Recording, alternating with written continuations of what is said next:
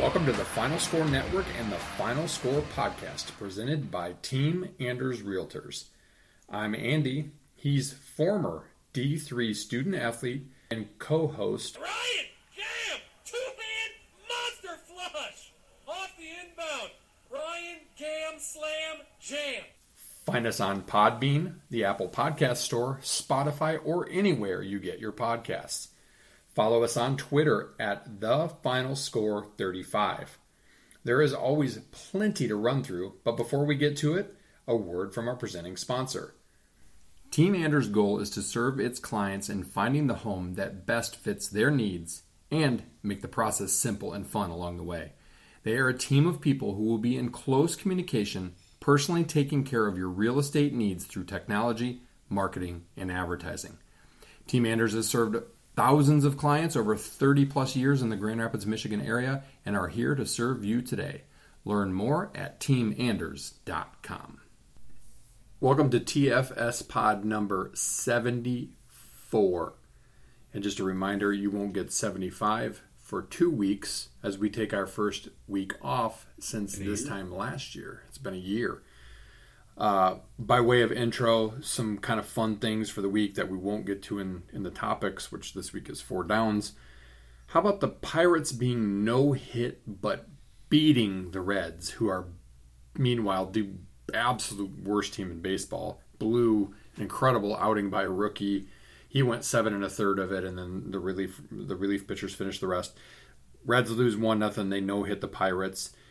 I had to look it up. I've seen varying frequency some say fifth, some say sixth, some say eighth ever of I think 317 no hitters all time. Like so, and the first one since something like 2008, where the team that lost or that sorry that was no hit uh, won the game, which is just crazy to me. Um, not really sure how it happened, but it's probably pretty apropos that it was the Reds happy NBA draft lottery tonight. We'll see maybe going on here soon. The Pistons have an equal chance with uh, I can't even remember who Ryan. I don't know if you know Magic and the uh, Rockets to get the number one overall pick. The Red Wings had a, the best shot in the NHL. They didn't get it, so my guess is that the luck will go that way, and the Pistons won't get it. Uh, NBA playoffs are going crazy right now. A um, couple of upsets, and you know now is kind of the time to maybe start to watch it, but we'll save that for a little bit later. Um, NHL playoffs are pretty pretty great. There were two game seven, I think overtime wins. The Calgary Flames and I believe the New York Rangers. Um, I'm telling you, we've talked about it here on the pod. Nothing beats game seven playoff hockey. Just you you just can't beat it when it's a one goal game. Um, it's major season. We've got the PGA this week, and then what? Less than a month later, we got the U.S. Open. And then Yep. less than a month or so after that, you got the British, or AKA the Open. So golf has taken off in earnest, and as we said, vacation calls. So you get a break from us for a week, and we get to just sit on the beach and soak up the sun and drink some beer, and that sounds damn good to me. All right, Ryan. Enough of the intro. Let's get to the lectern. The podium is yours. Well, I'll uh, I'll touch on something that you ta- I think it was your podium last week talked about how Michigan was kind of you know have that that obsession with Michigan State. They they say they don't, but they really do. They say they don't care, but they do. Um, talking about Braylon Edwards and whatnot. And this article came out Friday. This is really interesting on 247 Sports from Michigan's Insider, titled Jim Harbaugh asked defensive coordinator candidates to come to interviews with game plans for Ohio State and Michigan State and how to beat Mel Tucker and Ryan Day specifically. Oh, but we don't matter, and us putting the score on the ring doesn't, Yep, matter. doesn't You know, matter. why do would you? Doesn't why are you so obsessed with us? Uh huh. Yep. Mhm. Well, he just Yep. knows that he's about to be 0 3 against Tuck, so that's why he's doing that. He knows that it's just it's not good for him in the state right now. But that's just that's so funny to me. They say they don't care, but they really do. It's just it's it's rent free is what it is. Oh, rent free. we absolutely one hundred percent since ten out of fourteen. since the Mar- Mike Hart thing, Michigan State has mostly lived rent free in Michigan's head, and even the only times we really lost were with arguably some of our worst teams. So Inferior, very you know, and even team. probably one of our worst teams, we still beat them. Tucker's first year. Anyway, my podium. You know, I'm not a big fan of the NBA. I dig on the NBA a lot, but they got something right this week. They named the Eastern Conference Finals MVP trophy and the Western Conference Finals MVP trophies after the two goats, in my opinion, short shy of MJ, of course, and that would be Larry Bird for the Eastern Conference, Magic Johnson for the Western Conference. Not all of our listeners are our age, but the Lakers won five championships in the 80s with Showtime with Magic at the helm. I think Bird and the Celtics won three. Um, those two teams went at it. You know, you sprinkle in the Pistons, and then as the 80s wore out and, and you went to the 90s, then the old guard went over more to the Bulls. But those two, starting with what they did in the 1979 NCAA championship, which is still the most watched in history, um, it's about time that the NBA did this, but it's pretty cool. And I saw an interview with Larry Bird, and they asked him about it and got his reaction because it was kind of a blind reaction type of thing. And, you know, of course, he was very honored by it, but he's like, I wish I would have gotten a chance to win we win me one of them Magic Johnson MVP trophies. And Magic was on the other line, and the two of them just started busting out laughing. So, talk about fierce rivals that absolutely have the utmost respect for each other, brought out the best of each other for the better part of a decade, um, and you know probably shy of injuries and you know Magic with the HIV.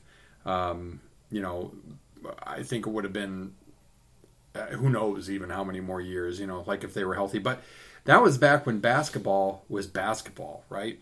Like, so we're at least going to honor the series MVPs now with guys, dudes that played basketball. MJ was probably the last of that. You know, Ewing um, and some of those guys, Reggie Miller, they kind of played that brand. And then you get into the 2000s and it became kind of marshmallow ball, in my opinion. And the, the only thing tough about it now is cheap shots. Now, you could argue that Bill Laimbeer, Rick Mahorn delivered cheap shot after cheap shot back in the day. I won't argue against that, but so did McHale, so did Parrish, so did Bird.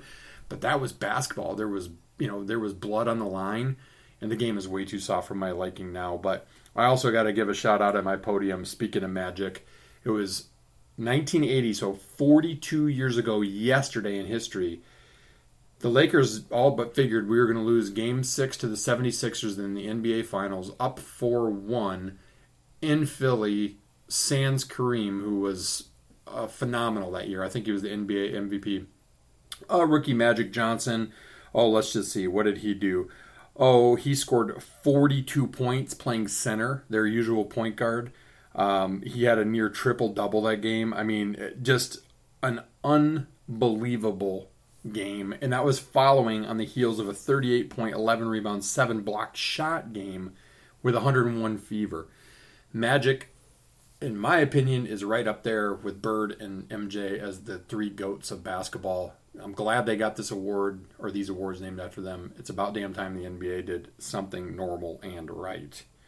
All right, Ryan, who are we teeing up this week? Yep, this week uh, we'll, we'll we'll go golf. We're gonna go Phil Mickelson, one of our uh, we talked in the past all time favorites. Um, he's kind of losing that that um, that that look, that feel, luster. Um, yeah, his his reputation is going quickly spiraling downward down the toilet. Um, Phil he withdrew from the PGA. I think it was Friday afternoon. Took his name out. I don't know if that's because he just hasn't, you know, had time to practice. You know, if he conflicting things. Saudi crap. They said he looked pretty bad, and when some people saw him playing at, you know, wherever he likes to play, play kind of Saudi stuff. If he's like mental, I don't know, but it's not a good look. I mean, this dude just won. He was the oldest player to win a major championship last year, and he, to at least show up and you know maybe probably not make the cut, but defend that major title. I mean, you know, be honored.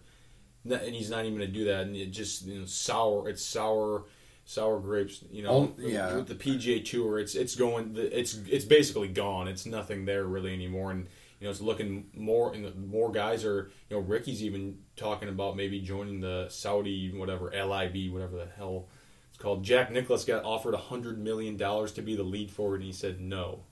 So he doesn't need money. He's old anyway. But yeah, Phil. I mean, I love him, and lots of articles that I've read is like he's he's if it's because he doesn't want to be a distraction. First of all, you caused that, so man up and own it. I know you're you know people that don't like you would say you're cocky, that you don't own up to your stuff. Just own up to it. Apologize, heart and hand. Your fans, your true fans, are going to be your true fans. Come defend, even if you play like crap and you embarrass yourself. Who cares? You're 50. Nobody nobody expected you to win last year. Um, I've heard some things he might go to the new Saudi tour. I've heard some things he might not ever play again. Period. I've heard things that he's got some major gambling debts that he's got to pay. I don't even know what to believe. I don't think anybody knows. Jim Nantz claims that he's talked to him. Either way, if he did it to not be a distraction, he's just as much of a distraction because everybody's talking about him going into it. I mean, Yep. I just it's only the third major he's missed since I don't know. I think since he turned pro, unless he missed a cut in one. Like it's the third that he voluntarily missed. Something like the 2007 or 8 Open and the 2017 um, U.S. Open because of family conflicts or whatever. I just it's it's not a good look. Um, all things kind of, in my opinion, add up to that he's going to go to the Saudi tour. He thinks he's proving a point.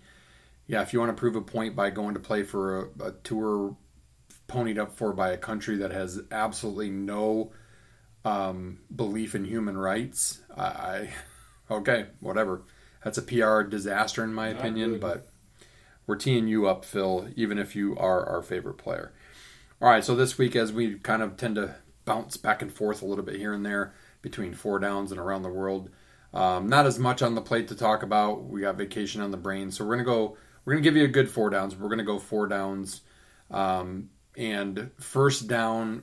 We've got to talk about Izzo. I know we've talked about a little bit in the past. We've speculated how long he'll stay. We've speculated who, you know, when he'll retire. We've speculated who maybe we would want for replacements. Let's just put all that back on the table again, Ryan, because Chris sent me a podcast today. I didn't listen to the to the interview. It was with Staudt on Sports. So any old Michigan State people, Lansing people, Tim Staudt was like the goat of local Lansing sports TV and radio for a while. I used to call games for Raycom, you know, pre Big Ten for basketball. Um, he had an interview with Tom, and I mean, things are just, uh, you know, I've got an article in front of me. It's just like things are kind of adding up to Just- we might be getting towards the end. It's just right now. It's just the the people on Twitter, the Michigan State fans. I mean, I, you don't read too much into it, but everyone's just like, I don't know, man. Like this is dire straits. Like something needs to be done. People are concerned. Yeah, I think the problem is is let hey look, he's heading into what his twenty eighth season. Yep. He's been to twenty three or twenty three, right? In NCAA tournaments in a row. Um, but he's looking at the greats around him, his peers stepping All out of the game. out. I mean, Coach K is a little bit older, obviously, but stepping away. Roy Williams stepped away. Jay Jay Wright, a little bit younger, stepped away. And and I would say Izzo is a lot like Jay Wright, especially in the way that they do things and the way they found you know the foundation of their programs and really more like three and four year players, not like North Carolina Duke so much with the one and duns. Um, you know those two schools adopted that, and that's totally fine. That's that's their style and it's worked for them. Kentucky too, um, but Izzo and and Jay Wright really built and predicated their programs on things like defense and rebounding. The style of the game has changed. Um, you know, even if you just look, the last time Izzo made a major adjustment was when Nick Ward got hurt and they inserted Xavier Tillman into the lineup back in, what was that, 2019? And Michigan State's season turned around that year. They beat Duke. It was their last Final Four appearance to date.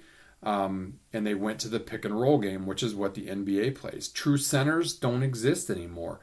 Teams that really rebound don't exist. It's positionless. It's re, it's positionless basketball. Defensive and rebounding don't matter as much. I mean, yeah, they do matter. Don't get me wrong. I mean, defense still you got to be a strong defensive team. You can't give up 100 points a game. But Yeah, the college game has changed so much. but but it's it, it just isn't the same. I mean, guys are are wanting to look at Max Christie. He is not. I'm sorry. Um, NBA, screw you because all you do is fill these kids' heads with you've got potential, so we're going to go after you. When the game became uh, we're drafting on potential versus the game became we're drafting on what we can see in front of us, that's when the NBA game changed as well. Um, guys like Max Christie, who you know I don't know. You hear conflicting things. His family didn't think he was used right. He led Michigan State in minutes. He averaged nine points some points a game. Like he's probably one of the most trusted freshmen for Izzo since Probably Bridges, maybe ever. Uh, I don't even remember Gary Harris having quite that much rope, and yet he leaves and he's scrawny. And yeah, he's got a stroke, but he didn't fill He the didn't hoop very much shots. last year. Like I think that's just wearing thin on Izzo. And, and frankly, I was talking to my buddy Dan on text. It's between NIL and the transfer portal and guys leaving early just because you know now it used to be they only went because of the guaranteed money in the first round. Now if they can get a two way contract in the second round, they'll go. Um, it's just it's changed the game of college basketball. You know, football I think can weather the storm better because they've had quasi like we talked about I think last week quasi NIL for a while. Um, you know, boosters and wink wink hush money blah blah blah. Um, you know, kind of the teams that get good and get bad kind of ebb and flow with that a little bit, I would say. But, you know, basketball, it's a new world. They're not punishing the guys that deserve to be punished. They're not punishing the programs that deserve to be punished. It makes recruiting that much harder. And, and Izzo runs a clean program. He doesn't want to play the game. He's 67. He's been to eight Final Fours. He's won a national championship. He's won a slew of Big Ten and Big Ten tournament championships. I can't say I blame him. Like, I know Ryan gets pretty up in arms about Michigan State. They're standing still in the portal. They're not doing anything. We lost, you know, Marble to Texas A&M, and Christie's gone, and um, Gabe left, and Bingham left, and so that's four key players right there. That's three starters right there. But I, I just, I, I, struggle. I, I think, and and I'm going to look this up. It was 7:30. I'm trying to think. The game 7:30 a.m.com. If you want to look it up, um, and there's an article that goes with it, and then it's just like a podcast type interview or whatever. Um, but you know, th- and th- this was kind of before the whole Max Christie thing, but he just, you know, he kind of predicted that that was going to happen, and I think he's just getting tired.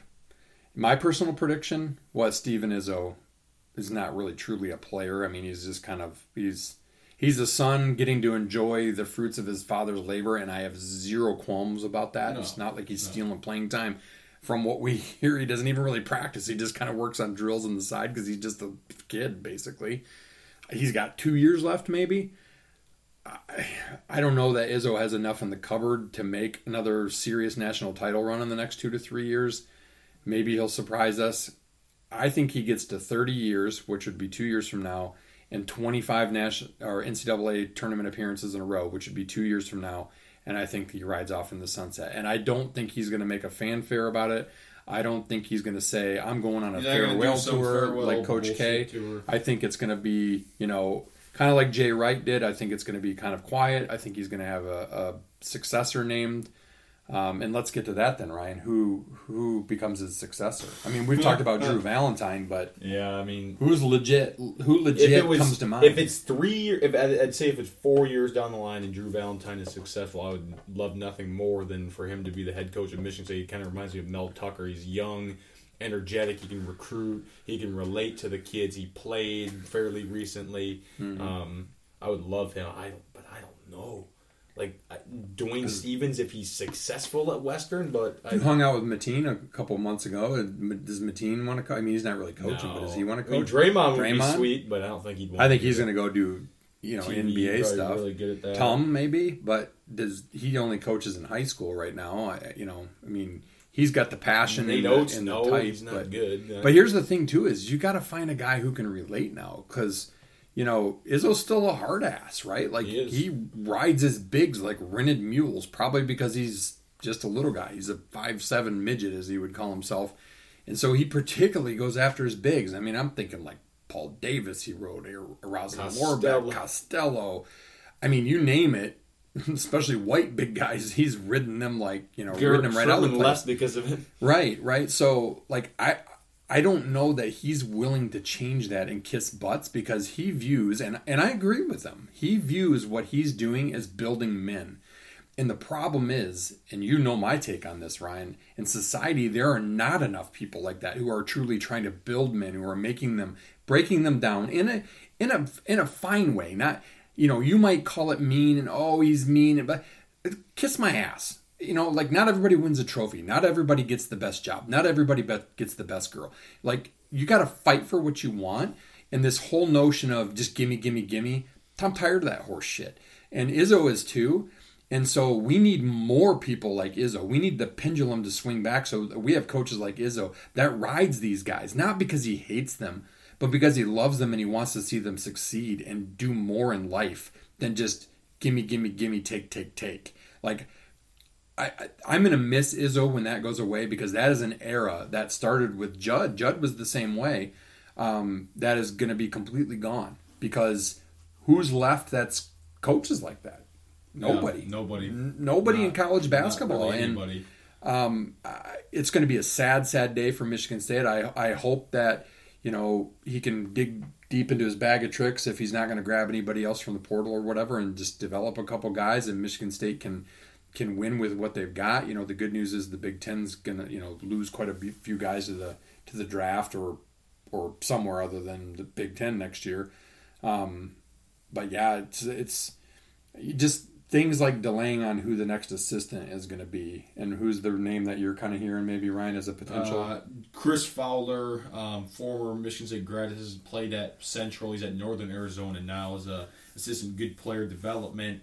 Um, can relate um, all that good stuff there. but it just makes you wonder, like with the delays and that kind of stuff. Um, I think Izzo's just tired. Like you, he said in this interview, you know, you can't take vacation anymore. I mean, the guy just is a tireless worker. And the thing is, is when he's not on the court, he is probably the best ambassador, aside from maybe Magic Johnson, Michigan State has ever had. And I think he'll truly stay an ambassador to Michigan State when he leaves. But like he's on.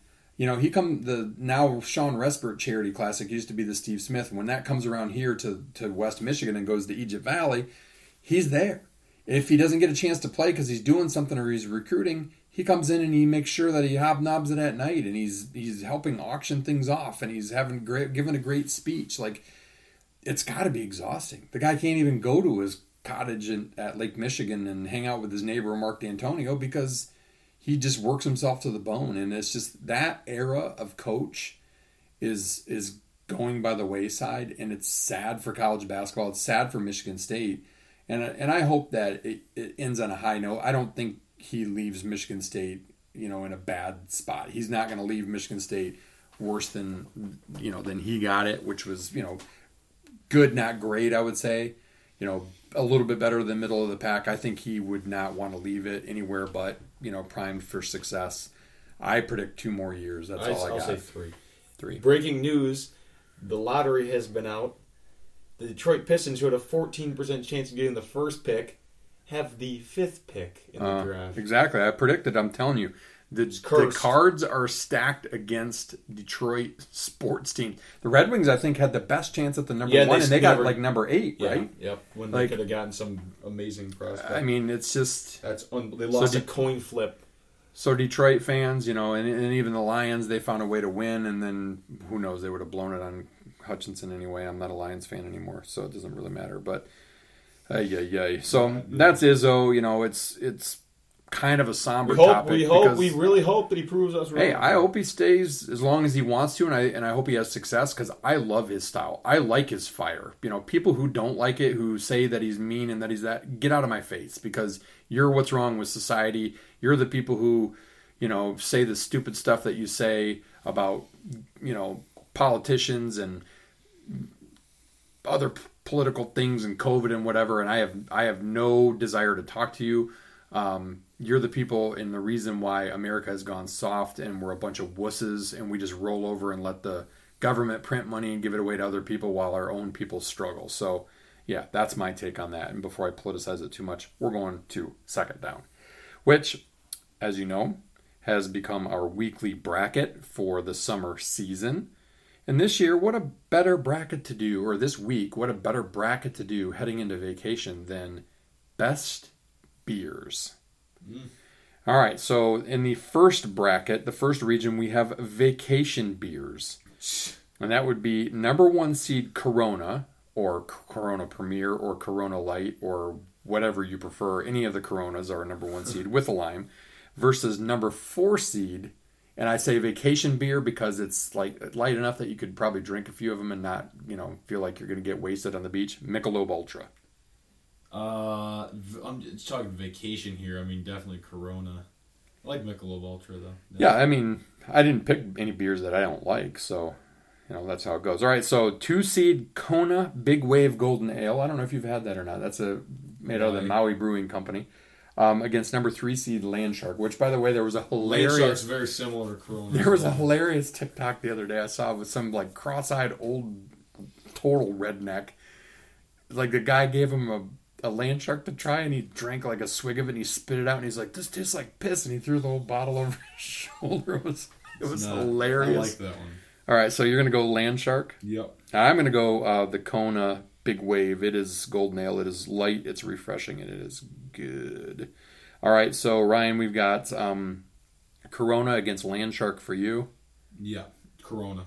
Okay, and Land Shark or Corona versus uh, Kona Big Wave, and that's me as well. So we're gonna both send Corona on to the final four. Then you got they will face off the winner of the Summer Beers bracket, which is number one seed Oberon against similar number four seed Blue Moon. Oberon. Michigan Classic favorite. I got to agree with Oberon. Number two seed, Leinenkugel Summer Shandy. Against number three seed, it's arguable that it's summer beer, but it's fruity. So I'm going to go. Uh, the I put it in this category. Number three seed, Tangerine Space Oh, Machine, that's tough. which is Saugatuck Brewing Company, No, I think, right? New Holland. Oh, New Holland. That's Yeah. right, New Holland. Uh, I'll go Summer Shandy. It's so good. yeah, it's it's hard to. I mean, TSM 's, I'm not a big IPA fan, but that Tangerine Space Machine is badass. And New Holland, I mean, we got some great breweries here in West Michigan. That's for sure. New Holland is a is a really good one. All right, so we both have Oberon facing Summer Shandy, Uh, Summer Shandy for me. and I'm gonna go with Oberon. Um, I do like me some Oberon, especially with the good with the good orange. Yep. Um, Tasty. the season is extended on it. It seems like it used to really come out in like May, and now it comes out at I think St. Patrick's Day. All right, next bracket, the Drinker's Choice bracket. I called number one Guinness against number four Leinenkugel Red. I've never had. You haven't had the red? Oh, that's good. That No. used to be my favorite. I don't really like Guinness either, so I guess uh, I'll just say Guinness. I don't know. I don't really You like don't. You, you better. It's not that heavy though. It's got less calories like than most stouts. normal beers. Oh, that's so good. Number two seed and a tailgate favorite of mine, Woodchuck Cider, against number three Stella Artois. Uh, Woodchuck. Oh yeah, Woodchuck. I think Stella Artois. Woodchuck's is- advancing for me. Stella Artois is overrated garbage. It's kind of like Heineken. I think Heineken is overrated garbage as well. I'm going Guinness. Guinness is my chocolate milk. I love Guinness. All right, and final bracket, the lights. Number one, Miller Lite facing off against number four, Busch Latte. Oh, it's tough. Uh, Miller Lite for sure, but Busch Latte is not bad either. I, I'm telling you what, Good like cheap beer. that was that was the go-to first keg pony keg for the Cedar Village apartment there in the small building on the river. Um, and then we would go and get the cheap stuff like Milwaukee's Best once everybody was already drunk. Busch Light is an underrated, decent beer. So is Natural Light, for that matter. Yeah. Like they're both way better than Bud Light, which doesn't even make my list because that tastes like Yeah, Bud Light. cow urine. All right, number two seed Coors Light against number three seed Labatt Blue Light. Ooh, ooh, that's tough. I got. I'll go Coors. Then Ryan- Miller, Miller wins. Ryan's gonna go Coors, and I'm gonna go Labatt Blue Light, and then Very I'm gonna go, and we're both gonna go Miller Lite. Mm-hmm. Okay, both go Miller Lite to the final. So we have Corona, both of us. Um, you have them facing Summer Shandy, Uh, Summer Shandy. and then I have um, Corona facing Oberon, and I'm gonna go with Corona. And then um, I you have Woodchuck Cider Miller against for sure. against Miller. Hold on a second, I'm writing this down as we go. And then I've got Guinness against Miller. That's a tough choice. Or I said sorry. Um, yeah, yeah, against Miller. That's a tough choice for me, but Guinness, I got to go Guinness. Um, so then you've got Miller Lite against Summer Shandy. Miller Lite takes it. Nice. And I've got Guinness against Corona, and I got to go with Guinness. All right, so that is the beer bracket. That's the second or third week in a row that we've differed on our choice, but that's all right. It's a good thing. That's thing. good. All right, let's moving on to third down. And third down this week is our Mount Rushmore, which is always in the third spot here. This week, to have a little bit of fun with it, I think last week we talked about best college football programs. Uh, best college football jobs. Oh, did we talk about jobs? Yeah. Okay. We're going to flip it a little bit and we're going to talk about the worst teams in college football history. So let's just say the uh, who would be instead of who's on Mount, on Mount Rushmore, it's like Washington, Roosevelt, Jefferson, and Lincoln. Is that right? Is it Jefferson? Yeah, I think so. I don't know. Well, whoever it is, it's those four. So Joe this is this is kind of like Joe Biden, uh, Andrew Johnson. Um, give me two other Garfield and He died immediately. William Henry Harris. William Henry Harrison. So this is like the dog meat Mount Rushmore, I guess, if you will, of college football. Um, we'll just go. We'll just figure out four, and we'll go from there. I think we could probably Yeah. land on it. Who you- who would you say first? Awful. UConn. They had like two good years. I remember. I think it was- Randy Edsall. I met him. Yeah, him. they were like 2007, 2008. I think they were pretty good. They, might have like- beaten Michigan or came close to Yeah, beating well, I'm Michigan. actually, one of look. those years. Yeah, UConn. I mean, they didn't play. Like they were literally one of the only programs in Division One that didn't play because of COVID. Give me a break. They went nine and four in 2007. You'd rather get people vaxxed up and give them heart issues than let Eight them and five play. in 2008. Eight and five in 2009. They had a few good years in a row. Eight and five in 2010. Wow, Red- Edsall had them rolling. Edsall, yeah, Then he left, and they were for horrible. Maryland, right? Yep, and they were awful. They've Right. been awful since. And they've been awful since. Okay, Jim I, I Mora's their new coach. I can't I can't argue with UConn. I got to go minus a, a flash in the pan. Kansas. Oh yeah, they had, they had the one good year under uh, Mangini or Mangino. I mean, they hired big boy. Jabba the Hutt from Notre Dame. Yeah, they had Weis and they had Weis. Les Miles, and they had the issues and And the thing is, I saw an article a couple weeks ago that they almost got Harbaugh from Stanford before he went to Michigan, but they were afraid that he'd leave from Michigan, so they didn't go after him. Kind of wish he would have gone there and stayed and then gone back to the NFL or something. But anyway, um, Kansas, just put it in perspective. We talked about this on a podcast way last fall. They beat Texas last year in overtime, and it was the first time they. It was only like the third time they'd ever beaten Texas. I want to say period. Minimally third time in Texas, but like maybe the third time ever. And it was like their first Big 12 win in how many years? Like five years or something like that. I mean, they have just been disgraceful. awful. Like Hey, horrible. 2007, 12 and one. Yeah, and that was like Kansas was really good. Missouri, was really good. was great. Rutgers They- was really good then, I think. Yeah, Rutgers Schiano. was really good. UConn, UConn was good, so you Kent a- was really good, like insanely good. West Virginia was insanely Mm-hmm. good. Man, that was like the golden years of college football in my lifetime. That was, Kansas just absolutely USC was always good. Cheated. That was an example of NIL, right? Like kind of before NIL, like then the ba- you look at Baylor, zero and eight then that year, and then Oh, oh, three and nine, and now they're good. Kansas. All right, so give me another one. We got UConn and Kansas. So, which basketball program? I'm gonna say Indiana. They've been an just awful, an awful. They've at least been to some bowl games here and there, though. So, but they haven't done anything. I mean, I don't think they've done anything.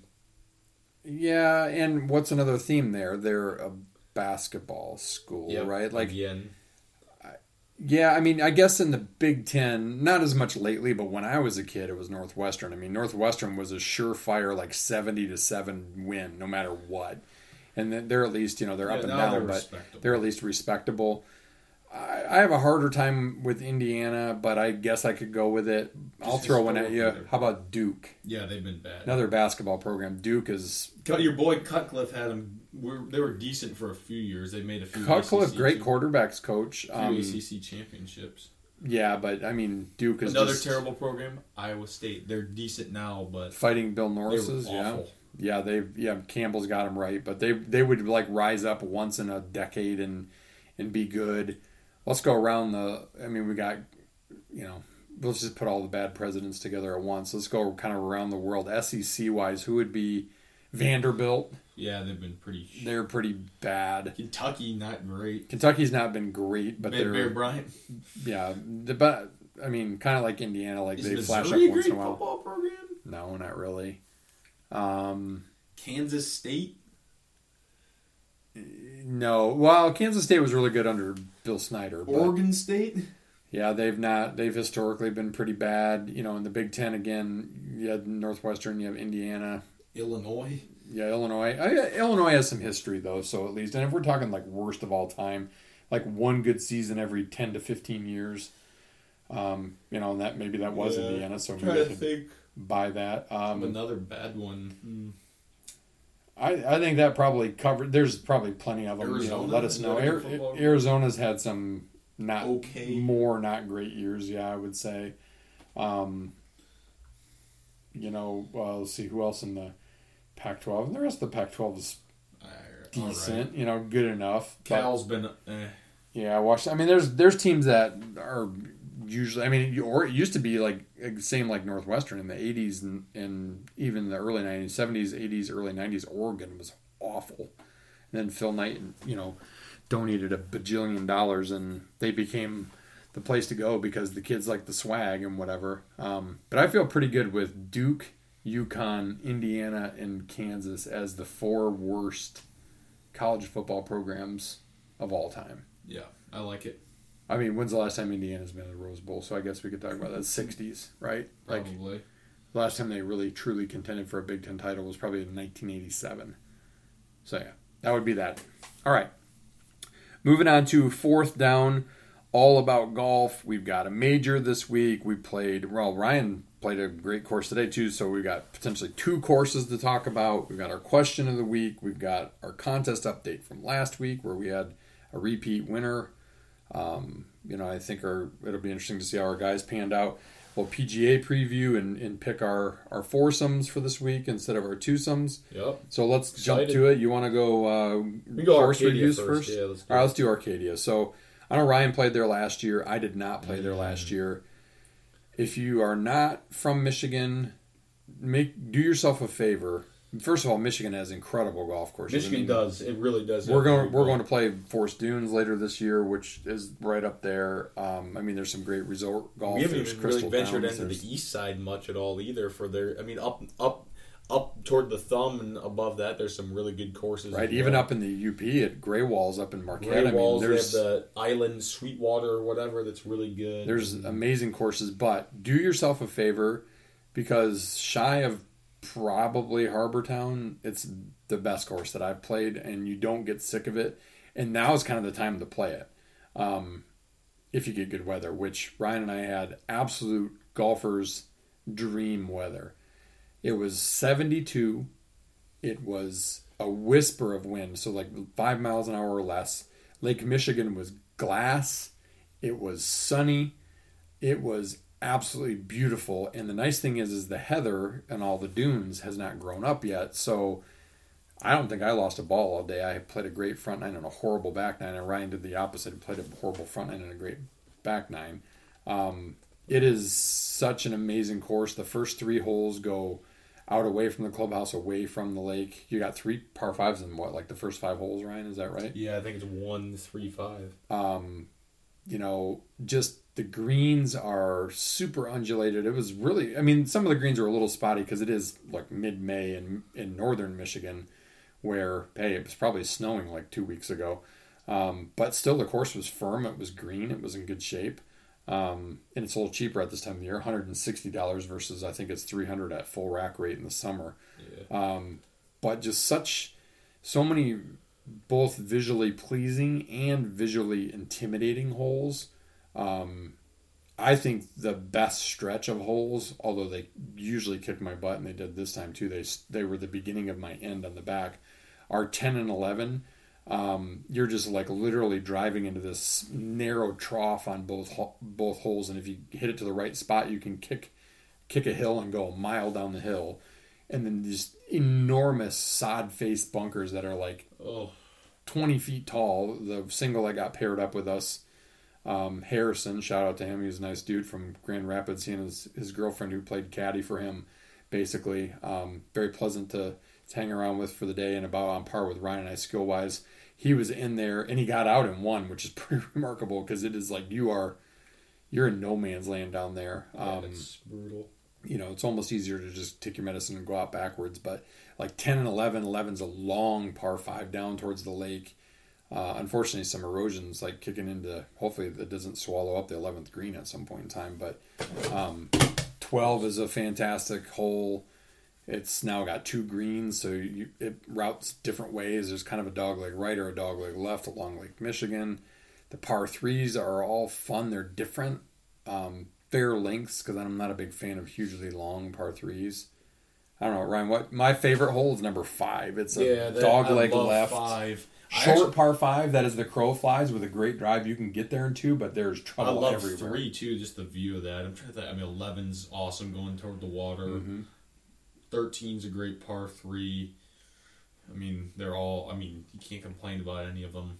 So many lake views. They don't have the bagpipes out yet, but they play the bagpipes in the summer at night at sunset. You know, some of those courses, you know, you play those courses, they're kind of gimmicky. You know, some of the holes are. I feel like none of them are like that. They're not like quirky, like no, they're tough, but they're fair. overly. You're like, okay, this isn't cool. I mean, there's tiered greens, and, and if you don't hit it to the right spot, sometimes on a chip, I had it happen on number twelve. I had a Roll chip back roll back to my feet three times because I tried to get cute and get it close, you know. So you just have to play smart golf. But I agree with you, Ryan. It's not gimmicky. Um, the staff is great. The views are great. The food is great, and probably one of my my favorite things. Honestly, I've never had this before this year, but they've got all these Adirondack chairs lined up like Yeah, outside the clubhouse, overlooking the 18th green because you can see the lake, and that's where you can watch the sunset and whatever. And there was a gallery of probably 50, 60 golfers, and you could hear them for the last few holes. You know, they're cheering for people. They're not really booing, but they're like, oh, you know, like giving people a hard time or whatever. Um, and it was a little something different for Ryan. I've played in enough like invitational stuff where you just kind of zone it out, but that was a fun way to end. A little cheering section. Um, yeah, just a great time. Never, never ceases to um, not impress me. I mean, it's just like you roll up and just, you just feel like you're in heaven. It's just absolutely an incredible property. Um, you know, it's a bit of a hope poke to get there from Grand Rapids. You know, two hours and ten minutes or so through God's country, but it's a pretty drive. It's a great course, and if you're going to stay up there, you got Arcadia South, which is a great course. So um, it's a five star course, 100. percent Yep. We'll see how it rates with Forest Dunes when we go play there this summer, because Can't wait for that. my money says minus maybe Links and Quarry on Bay Harbor. That's probably second for me right now behind Arcadia, but it'll be interesting to see how Forest Dunes plays out. So Yeah. that is Arcadia Bluffs. Um, Ryan, give us a little give us a little lowdown on where you played today because I've not played Like there. Eagle Eye, um, in, it actually says East Lansing. I think is what the um, Must be good, then. But yeah, uh, beautiful course. Very links. There's some trees on um, some of the holes in the back. And beautiful, um, long, hard course. I mean, you go off the fairway, the rough. I mean that you can hardly see your ball. It's hard to find them, and it's pretty risk breaking thick. Um, but yeah, really fun course to play. Is the 17th is the the signature TPC Sawgrass 17th, um, which is pretty cool. Um, they have they have some. is it as island as 17 at Sawgrass? not as much, I don't think, but it's still. I mean, it's very similar. right. Um, Small very, green? Pretty. Yeah, I mean, I think it's very similar. I mean, Pete Dye, I think, helped design the holes. So, Nice. um, but other really good par threes as well. Um, very cool, fun, fun, hard, very hard, and it's it was very windy as well. So How would you rate it versus I mean, I'd say what would you compare it to? I don't know. I, I'd say it's kind of it's like a better version of Hawkshead that we played last year down in South Haven. Oh, yeah. Very, I'd say it's kind of similar to that. The the look of it, but I think it's better. It's definitely better. I'd say it's one of the better courses I've probably played in Michigan. To be honest with you, that's a public course. Yeah, and it's got I mean the replica 17th, which everybody loves, and you pay 750 very pay seven hundred fifty dollars to basically play that hole in Port St. Lucie down in Florida, versus I don't think it was seven hundred fifty dollars for you to play 95. ninety five, which for weekday rate in May is tells you that's probably about 150, 160 during the summer at peak rate. But um, I'll have to get down there. Maybe next year you can take me there for my birthday, um, unless it's out of your price range. Eh. Yeah. All right, moving on. Question of the week. Um, I think TikTok for these. There's there's a guy that I just followed as like daily golf debates, um, and he uh, constantly posing questions, this or that or whatever, and that's where I get some of these. So a little shout out to that on TikTok. Um, one that he recently did that I that caught my interest. Um, you can have a free round at one of these two courses. Which one are you choosing? And for the sake of this discussion, I'm going to say you can get there for free, you can stay there for free, and you can play one free round there. The rest of the trip is on you wherever you go. Okay. Pebble Beach or St. Andrews? St. Andrews. St. Andrews. Yeah. St. Andrews is not that expensive, actually. Not that it should come down to money. Um, I gotta go Pebble Beach. I just, I don't know. I, boy, I guess if I plan St. Andrews around the rest of a, a trip or something, maybe. But I gotta go Pebble Beach. I just, I am dying to play Pebble Beach. I have a Pebble Beach ball marker thanks to a buddy that I used to work with at Amway that gave to me that I use all the time. is as big as a hubcap, but Um, that just you know is a st- thought starter. Oh, you played at Pebble Beach? No, I just have a I just have a souvenir. So cool so I'm gonna say I'm gonna say Pebble Beach for me. All right, Ryan, give us a little contest update after last Yeah, week. both of us not great. Uh, we had both had a guy miss a cut, then Scheffler got 15th, and McNealy got like 28th. So you beat me. Scheffler was tied for fifth at one point. yeah, he was doing really well. Which brings us to the second major of the year, the PGA Championship. Let us know, tweet at us, text us, whatever. Who you think's going to win this week? Um, yeah, this is going to be fun. Looking forward to Southern Hills. Everyone's raving about it. Um, they just redid it, restored it, so it's better than it was before. Every hole is like a little left or a little right off the tee. The so guys are- are no straightaway it. drives. The guys are loving it. I mean, Trees. bunkers, trees, some creeks. Um, a couple of not insane par threes. Like I'm I'm a huge fan of the like amateurable par threes, if you will. Not every 230 yard par three, which for Ryan and I as a driver half the time. Um, like my fa- old favorite hole at Blythefield, number 13, 230 yards. I loved it, but I had to take a driver most of the time. That's not fun. So it'll be fun to watch. Um, it'll be interesting because when I I remember U.S. Opens there. I know they've held the PGA there a few times. Tiger actually won it there in 2007. it's, yeah, 07. Back in the old PGA times of August or in June in the U.S. Open, like 110 degrees. humid, hot. The weather they said looks good, like in the 80s, Thursday, Friday, but windy, like in the That's in good. the afternoon, very gusty, so dry, firm, fast. So the afternoon groups on on Thursday and Friday are gonna, you know, fortunately they even it out because the morning plays on Thursday plays afternoon Friday and vice versa. So that will even it out a little bit. But then they're saying high 70s, sunny, um, typical Oklahoma. You know, you're in that kind of tornado alley, if you will. Not that they're going to have tornadoes, but I mean, an afternoon thunderstorm is certainly not out of the equation. But in temperatures in the 70s, it's pretty temperate for this time of the year there.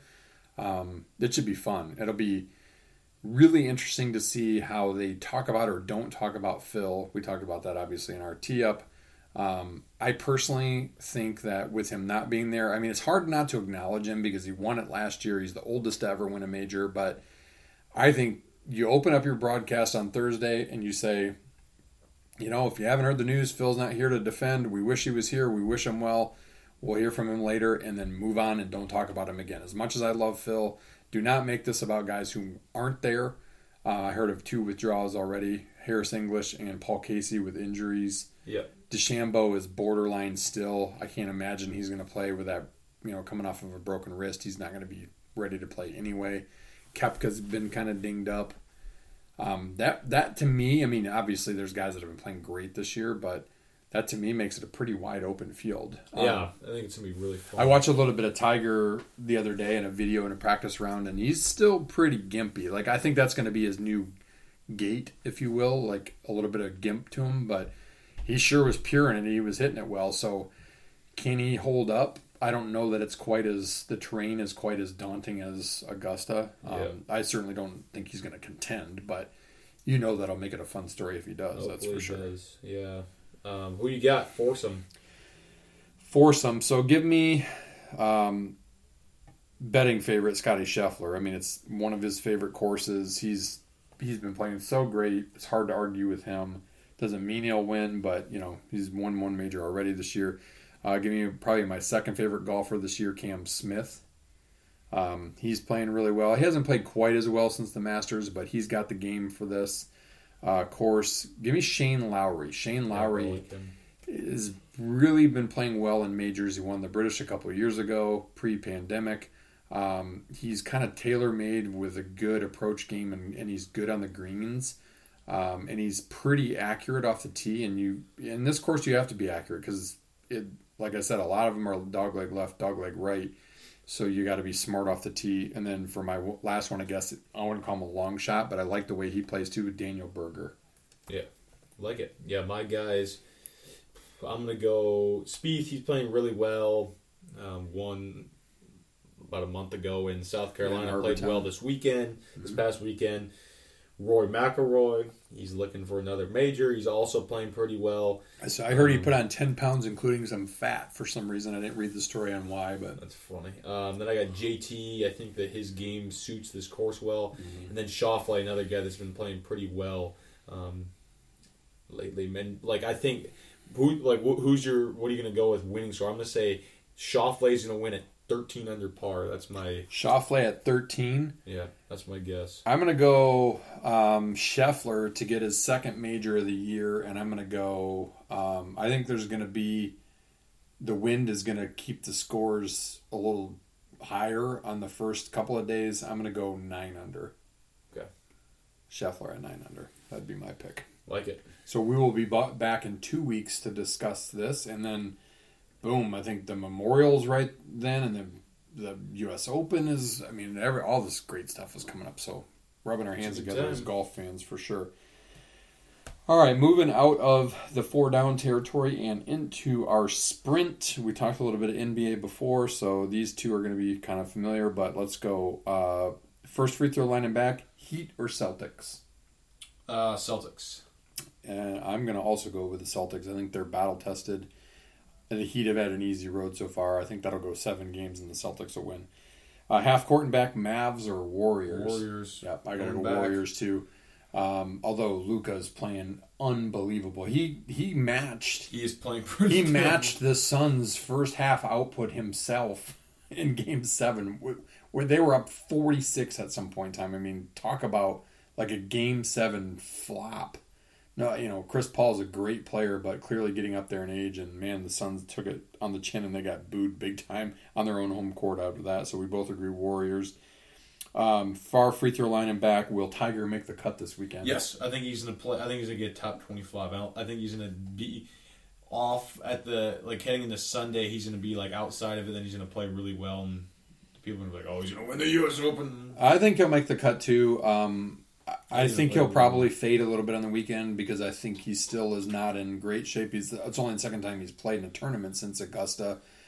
But you know, I mean, hey, it's Tiger. Stranger things have happened. He's won there. Um, I don't think he'll win, but man, if he's in contention on Sunday, it'll be every bit as if not more exciting than last year when Phil was looking to win that Q. All right, and spot number four or full court and back. What are you most looking forward to on this vacation? The, The beach, beach. the pool, the food, The beach. the beach. I gotta say the beach too on our little invented uh, golf game. Yep. Even if it's cloudy, it'll be 80. There will be a beer in hand. There will be no work. The only reason a phone will be around is for music. It just get a break to get away. Um, great routine. Get up in the morning, go for a walk on the beach, come back, eat breakfast, have coffee, chill out outside, sit outside most of the day, go have a great dinner, watch a little TV, rinse, wash, wash, rinse, repeat. So looking forward to it. So we will see you on the back end of that. Uh, Ryan, give us a little bit of close up from the social media perspective. Five score thirty-five. Follow it. Press the like button on that Apple Podcast, Spotify, whatever. Give us a rating. Give us a comment. Whatever you want to do. Um, appreciate you guys listening. We'll see you in two weeks. Chris, you're great about pumping us content, so keep doing that. And other people text us, let us know. JG, you still need to get back to Ryan and let him let him know when we can take you out to uh, mini golf for your prize. I mean Saskatoon for your prize for winning the March Madness contest. There is an expiration date on it, so if you don't get after him, uh, you snooze, you lose. And no, second place doesn't get to go. I don't even know who was in second place, but Probably. oh, it was me actually. No, in ours I think Well, I'm not me. taking you anywhere. So. you already did, you already cheap did ass. that.